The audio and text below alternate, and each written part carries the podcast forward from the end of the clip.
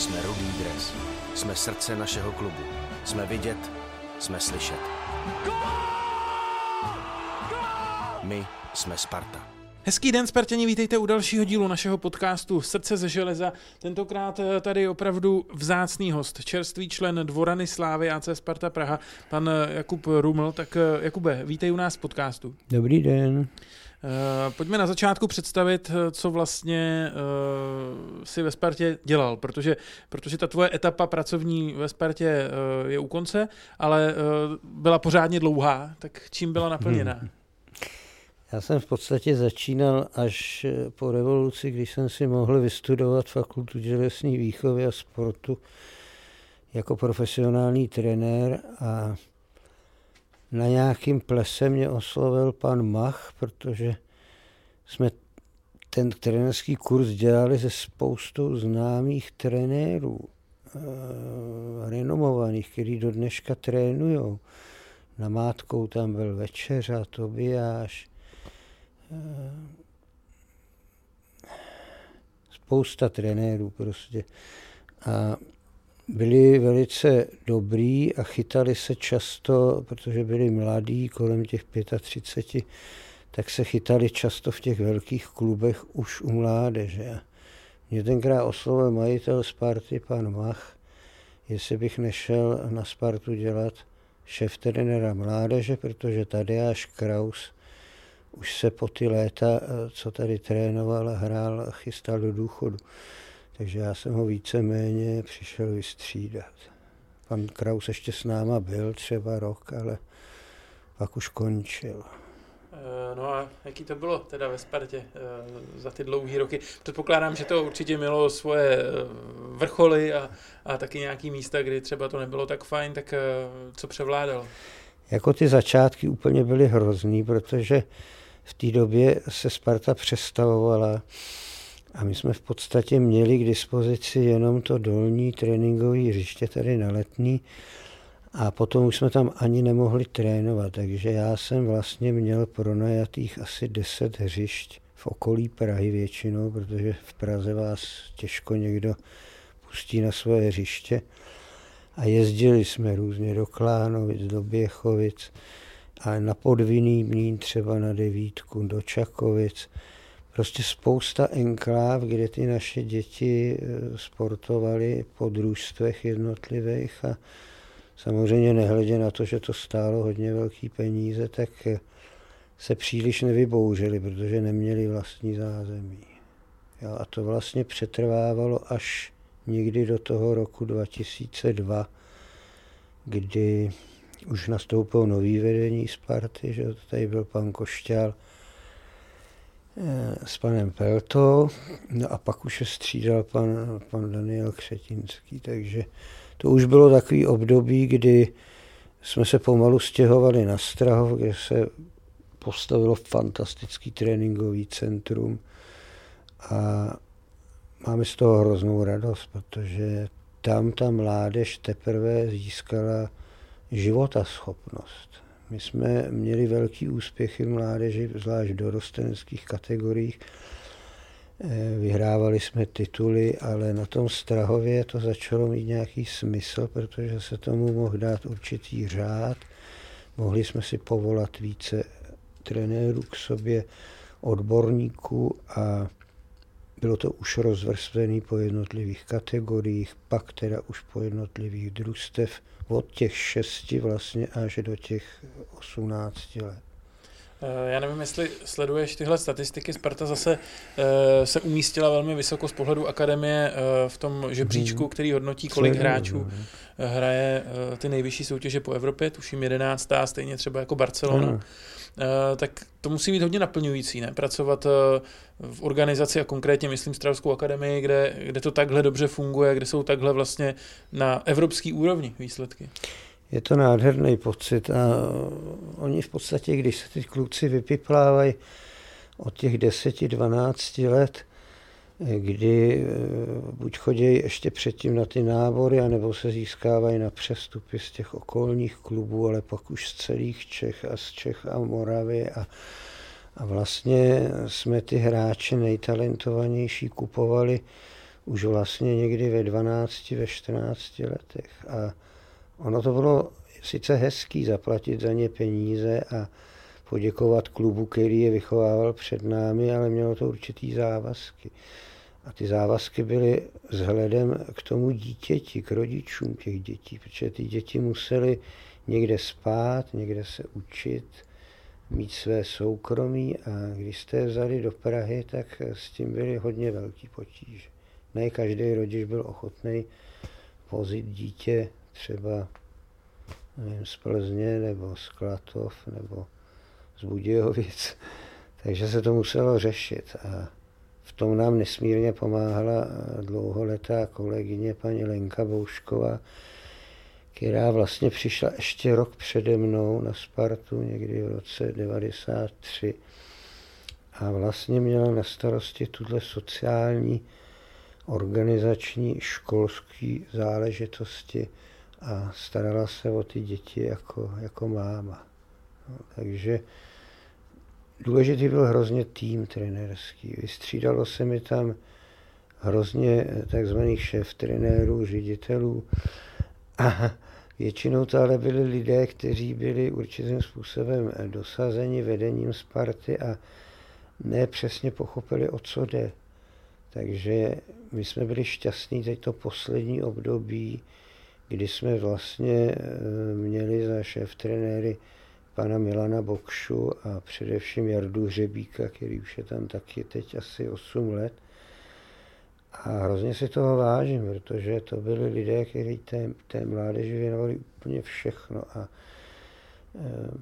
měli organizační schopnosti. Měli schopnosti, koho vybrat jako trenéra a samozřejmě koho vybrat i jako hráče, protože tam vznikl takový dobrý konzultativní úsek, kde všichni jednali ze všema na rovinu a víceméně i trenér přípravky měl možnost mluvit do tréninku dorostu nebo vybírat tam hráč. A to je ve fotbale strašně důležitý, ta parta, která se tam vytvořila. Eh, ty jsi mi přinesl ukázat hmm. pár fotek z doby působení na Strahově. Byly tam taky týmové fotky. A kromě toho, že tam člověk viděl eh, na nich jak vypadali někteří pozdější Spartiani, když, když byli děti, tak tam taky člověk viděl hráče, který za Spartu třeba toho tolik neodehráli a naopak uh, Spartě pak hodně zatápili v budoucnu. Uh, viděl jsem tam brankáře Hrušku, viděl jsem tam Daniela Koláře, viděl jsem tam Daniela Pudila. Tak uh, jaký to je pro tebe vidět tyhle hráče, který si uh, třeba jako trenér vedl, nebo si s nima udělal zkušenost, když byli malí začínající a teď, teď hrajou proti Spartě, jak to vlastně, protože tím je Sparta specifická, že těch, těchto no, hráčů odchovanců má všude možně hodně. Já už jsem předesílal, že eh, ono je to obou strany. Jednak člověk má radost, že ty kluci se někde chytli. Když už ne v Ačku Sparty, tak se chytli v mnoha ligových klubech v zahraničí, v reprezentaci. Pardon. A zase na druhé straně je člověku líto, že eh, to přímo nezapadá pod kuratelu té Sparty, která by si měla těchto těch hráčů víc vážit a vychovávat si je. Ale já už jsem to zmiňoval v jednom rozhovoru, že se vedení Sparty nedivím, že tyhle ty hráče pouští. Pokud je to na hostování, tak je to nádherný. Pouští je do první, do druhé ligy, ty kluci se vrátí zpět.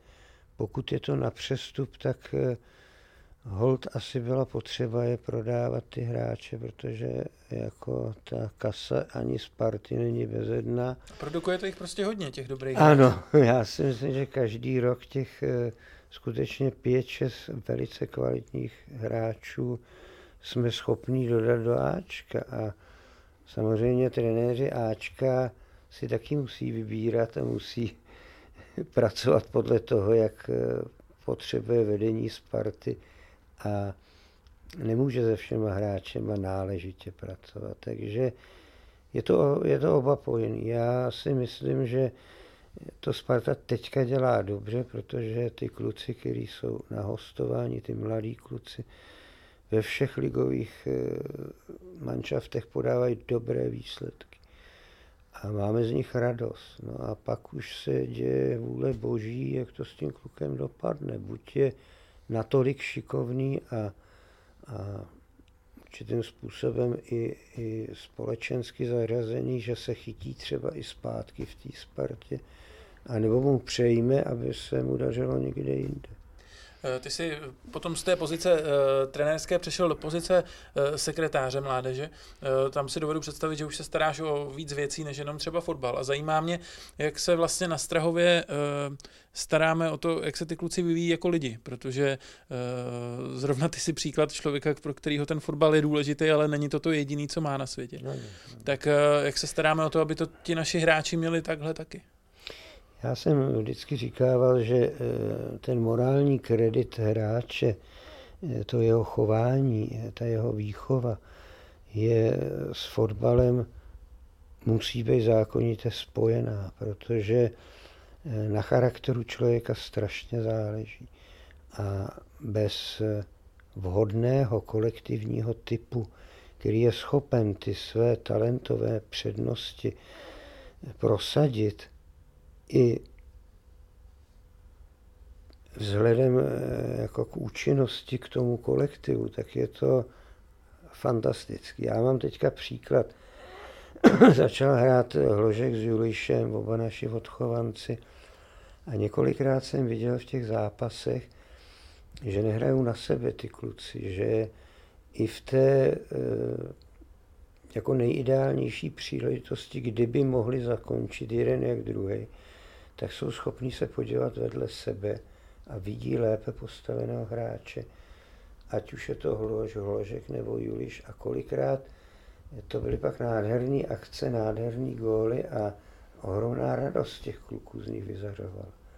Takže to bych chtěl, aby se uplatnilo nejen to, ta bojovnost, ta rvavost, ty silové schopnosti, rychlostní schopnosti, ale aby se uplatnil charakter těch hráčů, který by měl být vypilovaný a vzhledem i k společenskému pak zařazení toho hráče, eh, nedej bože, aby se někomu něco nestalo, ale by ten hráč byl schopný eh, se po pěti, šesti letech zařadit do normálního života a rád vzpomínal na to, jak jsme ty kluky trénovali a přišel a podal ruku a, a říká děkujem za ochotu, za to, co jste s náma prožili a máme z toho radost.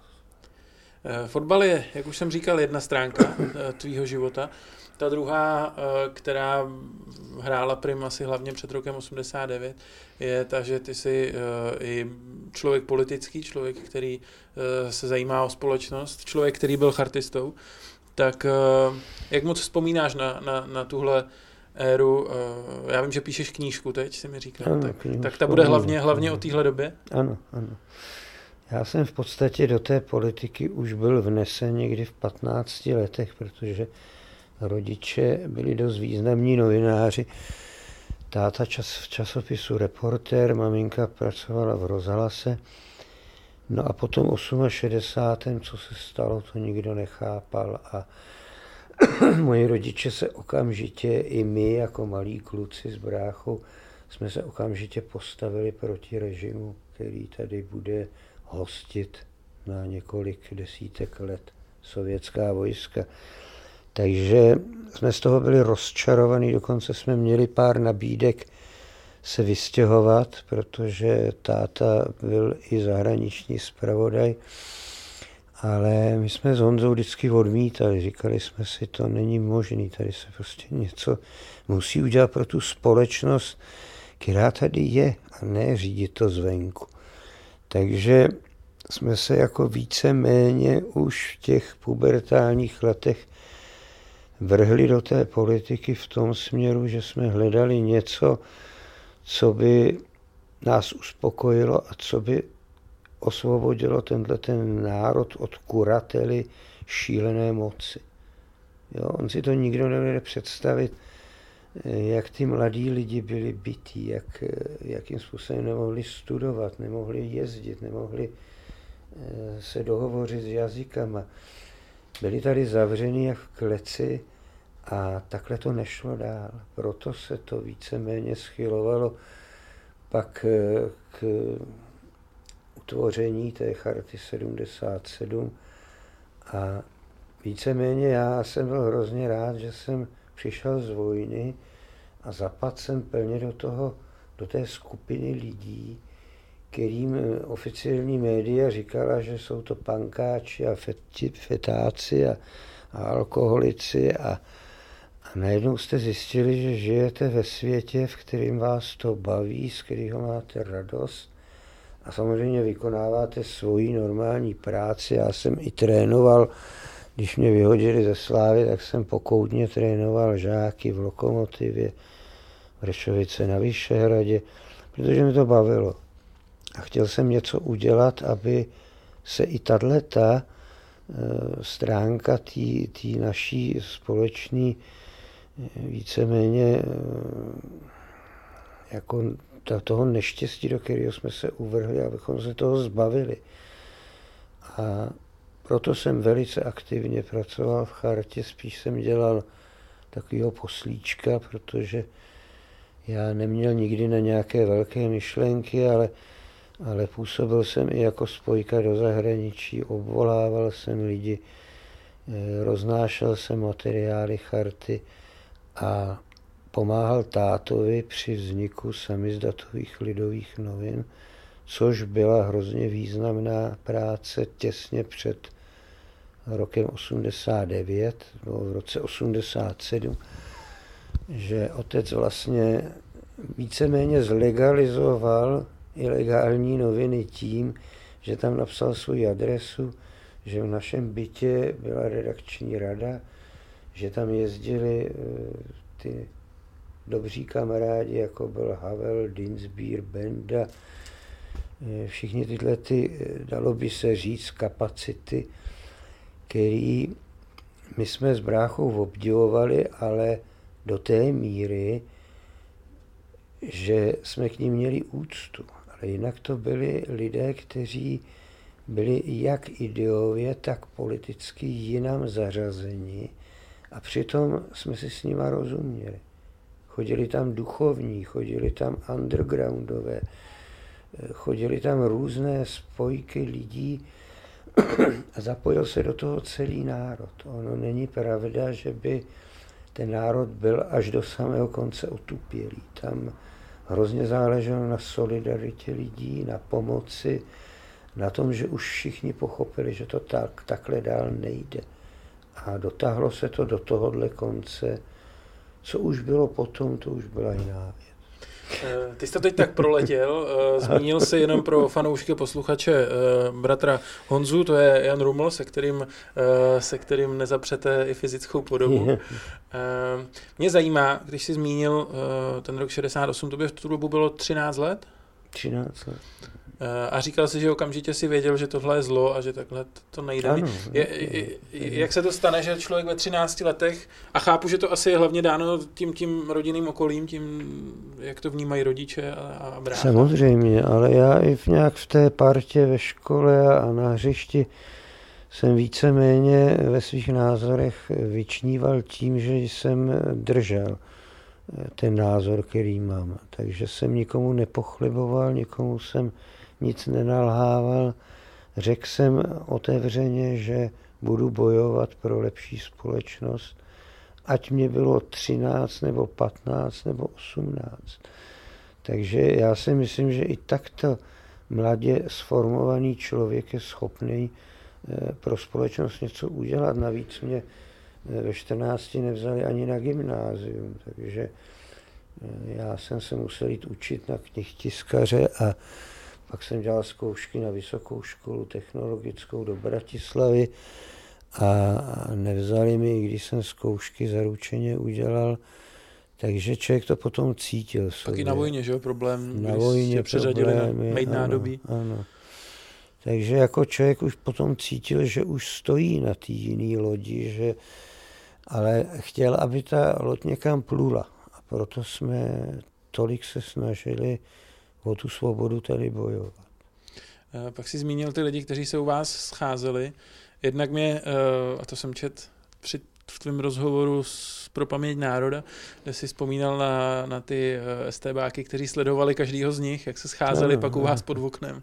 Tak, tak to mě hrozně zajímá, protože to muselo být strašně bizarní, ne? když takhle se tam sjeli. Přitom ta Kremelská ulice už podle svého názvu je teda hodně uh, socialisticky laděná, protože celé to okolí, tam je kubánský náměstí, litevská, ruská, všechno je ruský, takže víceméně uh, my jsme tam měli byteček 2 plus 1 eh, v paneláku normálním a tam skutečně se scházela teda ta redakční rada, nehledě na to, že já už jsem měl rodinu, manželku, dceru malou, která tam taky s náma bydlela. Manželka byla taky aktivní, nebo to spíš trpěla? Manželka to trpěla, ale proto jsme se asi brali. Ona pracuje eh, jako geodetka, takže jako s politikou nikdy neměla eh, nic výrazně společného, ale vzala to jako i svůj osud, i svoji řeholi. No a do toho přišly ty domovní prohlídky, že Jednak oni tam přišli s těma ochrankama, tam skutečně byla teda rojnice policejních aut a, jednak třeba ve čtyři ráno vykopli dveře a, a vlítli tam jako vždycky, asi osmkrát jsem to zažil. Nasadili si rukavice, začali se vám hrabat ve věcech a, a ta malá Tereska mezi nimi jezdila a tahala je za ty šosy koukala, co se to děje, nějaký to chodítko. Ale bylo vidět už v tom 89. že už to polevuje, že, že oni už se trošku dostali taky na jinou eh, stranu, že, že už je to nebaví. Takže víceméně ty léta byly krušní, ale já do dneška nezapomenu na tu fantastickou partu, která v té chartě byla. Um, jak jsi říkal, jste třeba názorově nebyli všichni stejný, ale, ale zajímá mě, co jsi si o těch lidí uh, vzal, protože protože to prostě muselo být formující prostředí pro tebe, i když už si nebyl třeba úplně uh, nejmladší a měl si třeba už dítě a tak, ale pořád to byli lidi, kteří měli pevný postoje, kteří trpěli uh, ještě třeba výrazně víc uh, tím, co dělali. Tak uh, co třeba máš pocit, že jsi si od nich vzal, nebo co ti zůstalo? Já si myslím, že eh, schopnost eh, zařadit se do té společnosti, do které jsem chtěl, to znamená, eh, a to nemyslím teď vyhraněně socialismus, kapitalismus, ale já ctím ideově příznivou společnost, která se k sobě chová slušně, která má ráda dobře vykonanou práci, ale na druhé straně musíte z toho člověka vyzařovat určitá vůle to dělat svobodně a z lásky. Já nesnáším cholerický trenéry, který se vybouřejí na hřišti a šílej a pak eh, těm klukům eh, v šatně poděkují a, a hledě je po hlavě. Já nemám rád vyhrocený situace. A tenkrát eh, skutečně já jsem si z těch lidí všech vzal ty myšlenky, a schopnost komunikovat a psát. A to mě strašně vždycky bavilo. Já celý život něco píšu a teď jsem se teda pustil do těch vzpomínek dizidenta a tím bych se chtěl teďka znova zařadit do té společnosti. Protože ten fotbal pro mě byla druhá rovina života. Tam já jsem se víceméně uplatňoval eh, v té výchově té mládeže. Dělalo mi to hroznou radost a, a bavili mě lidi kolem sebe. V té chartě to bylo jiný, ty lidi kolem charty se pak rozpadly a víceméně já už se minimálně stýkám s pár lidma, eh, kteří patřili k tomu zdravému jádru, protože i mezi těma lidma, který jsme si ctili a vážili, tak vznikly spekulanti a vznikly falešné nějaké ideje a, a snaha obohatit se a tak dále, takže on jako asi nikdo není svatý. Jo? Ale já jsem se snažil v té míře, když už jsme to dotáhli někam, tak radši odejít a do toho se jim neplít, protože když člověk dneska vidí tu s svoloč, co je tam nahoře v těch v té politice, tak, tak je vám z toho špatně. Já zase odbočím, protože mě zaujalo to, co jsi říkal uh, zpátky k fotbalu na chvíli, uh, že nemáš rád cholerický trenér. Je, na Strahově uh, je šéf trenér Jaroslav Hřebík a já si ho teda pamatuju jako fanoušek hmm, jenom, hmm, hmm. ale pamatuju si ho teda jako cholerického trenéra. Tak uh, změnil se on, nebo si v tomhle případě udělal výjimku? Neudělal jsem výjimku. Já si Jardy Hřebíka strašně vážím.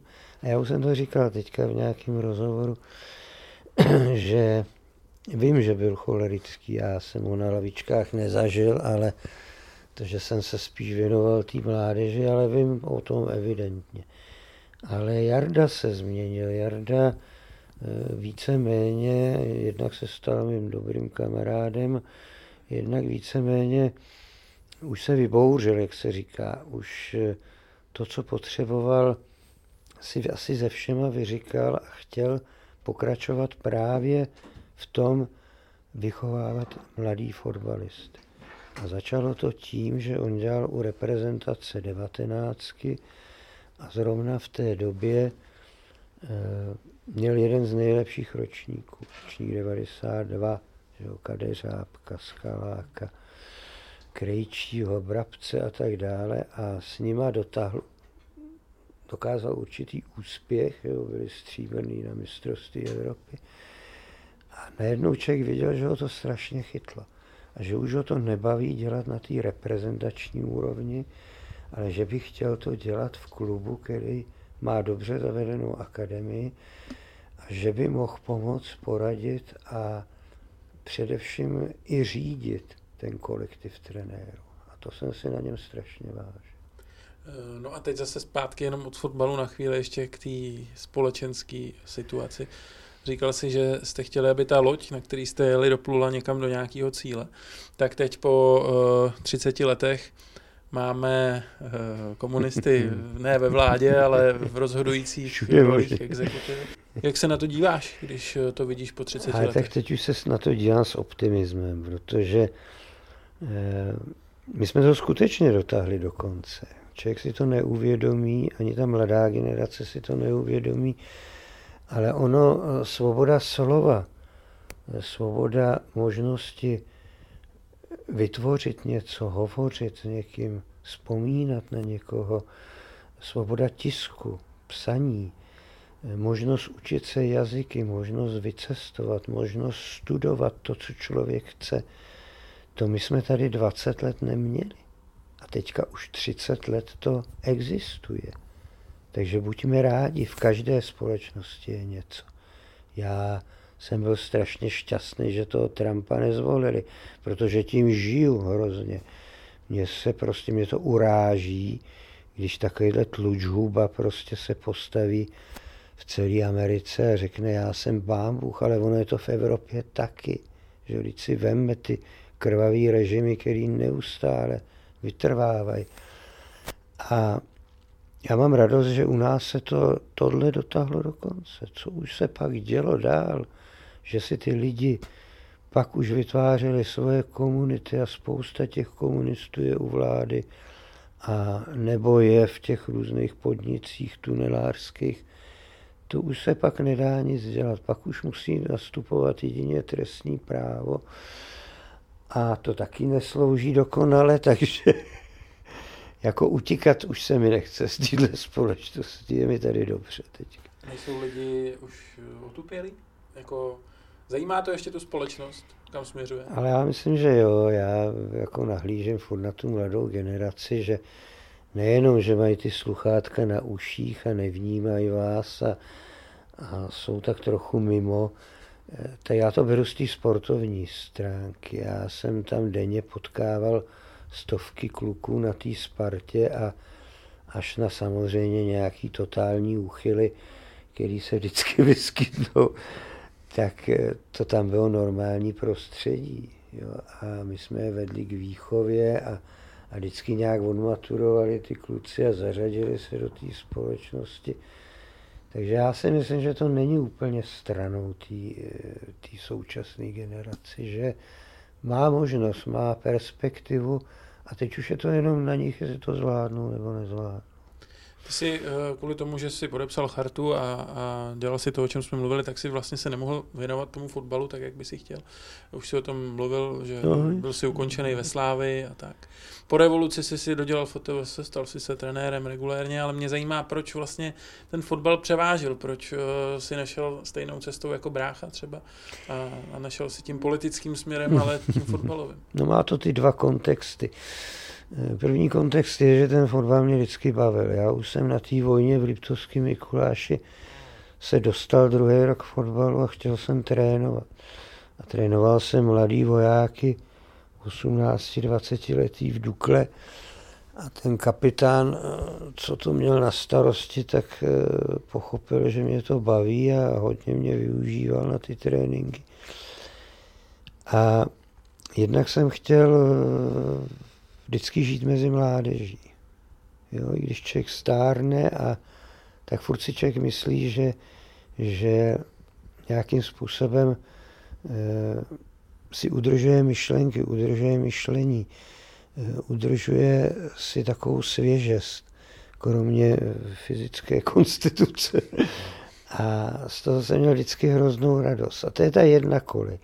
Druhá kolej je, že já jsem hodně rozmýšlel a mě už někdy v 90. roce odradili takové ty spiklenecké eh, tahy kolem občanského fóra a, a nově vzniklý občanský demokratický strany. A já jsem nikdy neměl rád eh, takovou tu podlézavost a vypočitavost těch lidí, a taky jsem nikdy do žádné strany nestupoval. Já jsem říkal s těma lidmi, já se bavit nikdy nebudu. Brácha na to měl nervy, nebyl nikdy nějaký jako tvrdý nebo, nebo nezodpovědný nebo jako neulítával ani na financích, ani na nějaký pověsti ministra. Byl slušný a já jsem řekl, tohle já se dožít nechci, takže to byl důvod. No tak jo, a ještě mám poslední věc, která mě zajímá. Eh, když si takovou dobu působil u mládeže, tak my teď máme v A týmu hned několik mladých hráčů eh, ze Strahova. Z toho mám radost. No a zajímá mě právě, jak vidíš, eh, jak vidíš Adama Hloška, protože ptám se tě jako kvalifikovaného člověka, který ho navíc zná, byť byl na Strahově poměrně krátce hmm. Adam, ale, ale byl tam, tak jak vidíš tohle hráče, který překonává, co se věku týče všechny rekordy, teď teda si asi dává no, chvíli pauzu, ale, ale jak Mám z něho radost, no, protože Zrovna Adam Hložek je typ, kterýho já bych přirovnal eh, k Tomášovi Rosickému. Ne svojí tělesnou konstitucí, Tomáš byl papírák, že jo, toho, když někdo nakop, tak letěl tři metry a on na to vyzrál vždycky důvtipem a mazaností fotbalovou a, a různýma fíglema technickýma, který uměl a čím byl starší, tím lépe využíval těchto schopností ale s Hložkem ho srovnávám z toho důvodu, že Hložek je velice cílevědomý, samostatný, uvažující člověk, který od mládí byl vedený k tomu, že musí něčeho dosáhnout. Ale ne, že by ho někdo k tomu nutil, ale že to chce sám. A my jsme ho naopak kupovali v dosaraném věku. My jsme ho kupovali někdy ve 13, ve 14 protože on už tady měl bráchu, méně talentovaného z těch Ivančic rodných, eh, který navíc měl nějaký zdravotní potíže, ale tohle Adama jsme si vyhlédli skutečně, ale bohužel už do toho zasahovali manažeři, že jo, konkrétně pan Paska, takže jsme mu nechali iniciativu a eh, pan Paska je taky můj dlouholetý kamarád, takže jsme se dohodli, Zaplatili jsme za hloška nějakou dobrou částku a dokonce jsme právě pro toho Ivančice pustili, že jsme tam slíbili, že když bude mít profi takže se jim doplatí určité peníze. A ten Adam tady byl fouknutý do Prahy, eh, on myslím nebyl na internátě, mě to upřesnila paní Boušková, on nějak rodiče tady koupili byt a bydleli tady s nima, s oběma klukama. Ale stejně byl z jiného prostředí, ten táta ho držel zkrátka A on skutečně celý ten mladý život prožil eh, nejen pro sebe, ale pro celý ten kolektiv. Měl hroznou radost, když mohl pomoct kolektivu. A to je ta vlastnost, který já si vážím na Tomášovi. Protože ten člověk nesmí pracovat jenom pro sebe, být vzteklý, by, eh, jenom silový, ale musí využívat svoji rychlost, svoji rychlost myšlení, eh, svoji ideální pozici, ve které je. To znamená, musí to hřiště číst, musí číst hru a mít to periferní vidění, sledovat ty ostatní hráče a pomoct klubu, nepomoc sobě. To je důležité. Tak jo, tak uh, díky za to, že jste uh, ho pořídili, Adama pro Spartu, a taky díky za to, že jsi přišel do tohohle rozhovoru. Uh, užívej si důchod, piš knížku, ať si ji brzo můžou všichni přečíst a, a ať, se zdra, ať, ať drží zdraví. A ať na Spartu budu chodit a budu se koukat, pokud to půjde samozřejmě. Skvělý, rádi tě tu vždycky uvidíme. Díky moc. Díky i vám za to, že jste poslouchali náš podcast a zase někdy naslyšenou. Jsme Rudý dres. Jsme srdce našeho klubu. Jsme vidět, jsme slyšet. My jsme Sparta.